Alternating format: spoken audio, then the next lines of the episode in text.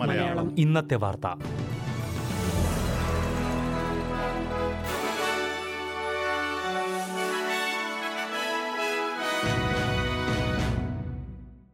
നമസ്കാരം. S B S Malayalam ഇന്നത്തെ വാർത്തയിലേക്ക് സ്വാഗതം. ഇന്ന് രണ്ടായിരത്തി ഇരുപത്തിമൂന്ന് മെയ് ഇരുപത്തിയൊൻപത് തിങ്കൾ. വാർത്തകൾ വായിക്കുന്നത് Diju Sivadas. Western Australian premier Mark McGowan രാജിവച്ചു. ജോലിഭാരത്താൽ ക്ഷീണിച്ചു എന്ന് ചൂണ്ടിക്കാട്ടിയാണ് അദ്ദേഹത്തിന്റെ അപ്രതീക്ഷിത രാജി.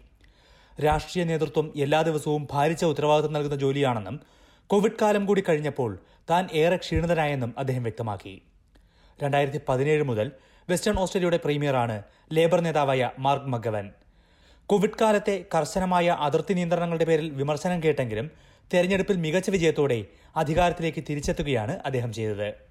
പാർലമെന്റ് അംഗത്വവും രാജിവെക്കുന്നതായി മഗവൻ അറിയിച്ചു.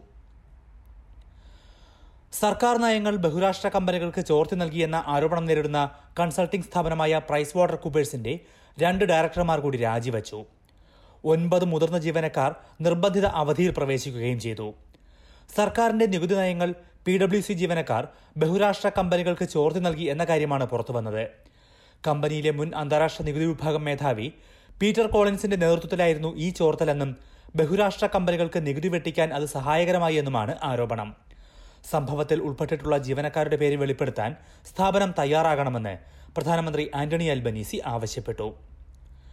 പാർലമെന്റിലെ വോയിസ് റഫറണ്ടത്തിനെതിരെയുള്ള തന്റെ നിലപാട് രാജ്യത്തെ ജനങ്ങളെ ഭിന്നിപ്പിക്കുന്നതാണ് എന്ന ആരോപണം പ്രതിപക്ഷ നേതാവ് പീറ്റർ ഡറ്റൻ നിഷേധിച്ചു.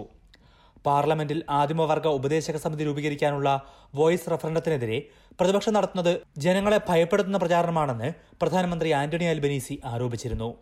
വ്യാജ വിവരങ്ങൾ പ്രചരിപ്പിക്കുകയാണ് പ്രതിപക്ഷം ചെയ്യുന്നതെന്നും സർക്കാർ കുറ്റപ്പെടുത്തി. വോയിസ് റഫറണ്ടത്തിലൂടെ ഓസ്ട്രേലിയയെ വീണ്ടും വംശീയവൽക്കരിക്കുകയാണ് എന്നായിരുന്നു പീറ്റർ ഡറ്റൻ നേരത്തെ പറഞ്ഞത്. റഫറണ്ടത്തെ പിന്തുണയ്ക്കാത്തവരെ വംശീയ വിദ്വേഷികളായി ചിത്രീകരിക്കുകയാണ് സർക്കാരെന്ന് പീറ്റർ ഡറ്റൻ ആരോപിച്ചു. ശമ്പള വർധനവ് ആവശ്യപ്പെട്ട് ന്യൂ സൗത്ത് വെയിൽസിലെ ആരോഗ്യമേഖലാ ജീവനക്കാർ വീണ്ടും സമരത്തിനൊരുങ്ങുന്നു. ക്രിസ്മിൻ സർക്കാർ അധികാരത്തിലെത്തി രണ്ടു മാസമായിട്ടും തെരഞ്ഞെടുപ്പ് വാഗ്ദാനം പാലിക്കാത്ത സാഹചര്യത്തിലാണ് ഇത്. പൊതുമേഖലയിലെ ശമ്പള വർധനവ് മൂന്ന് ശതമാനമാക്കി മരവിപ്പിച്ച നടപടി പിൻവലിക്കുമെന്നായിരുന്നു ലേബർ പാർട്ടിയുടെ തെരഞ്ഞെടുപ്പ് വാഗ്ദാനം. എന്നാൽ ഇത് നടപ്പാക്കാനായി സർക്കാർ ഇതുവരെയും നടപടിയെടുത്തിട്ടില്ലെന്ന് ഹെൽത്ത് സർവീസസ് യൂണിയൻ ആരോപിച്ചു.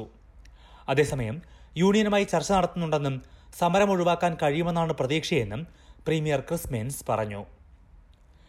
ചെറുപ്പക്കാരിലെ ഇ സിഗരറ്റ് ഉപയോഗം നിരുത്സാഹപ്പെടുത്താനായി വിക്ടോറിയൻ സർക്കാർ പുതിയ പ്രചാരണ പരിപാടി തുടങ്ങി. സീ ത്രൂ ദ ഹെയ്സ് എന്ന പേരിലാണ് ഈ ക്യാമ്പയിൻ. വിക്ടോറിയൻ ക്യാൻസർ കൗൺസിൽ നടത്തിയ പഠനത്തിന് പിന്നാലെയാണ് ഈ പ്രചാരണം. ഇ സിഗരറ്റുകളുടെ ദൂഷ്യവശത്തെക്കുറിച്ചുള്ള മുന്നറിയിപ്പുകൾ വിശ്വസനീയമല്ല എന്നാണ് പഠനത്തിൽ പങ്കെടുത്ത ചെറുപ്പക്കാരിൽ മുപ്പത്തിമൂന്ന് ശതമാനം പേരും പ്രതികരിച്ചത്. ഈ സാഹചര്യത്തിൽ അവരിൽ കൂടുതൽ അവബോധം സൃഷ്ടിക്കാനാണ് സർക്കാരിന്റെ ശ്രമം. ക്യാൻസർ ഉൾപ്പെടെയുള്ള രോഗങ്ങൾക്ക് കാരണമാകാവുന്ന ഇരുന്നൂറിലേറെ രാസപദാർത്ഥങ്ങൾ ഇ സിഗരറ്റിൽ ഉണ്ട് എന്നാണ് പഠനങ്ങൾ കണ്ടെത്തിയിട്ടുള്ളത്.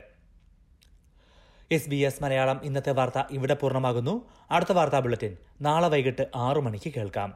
ഇന്നത്തെ വാർത്ത വായിച്ചത് ദിജു ശിവദാസ്.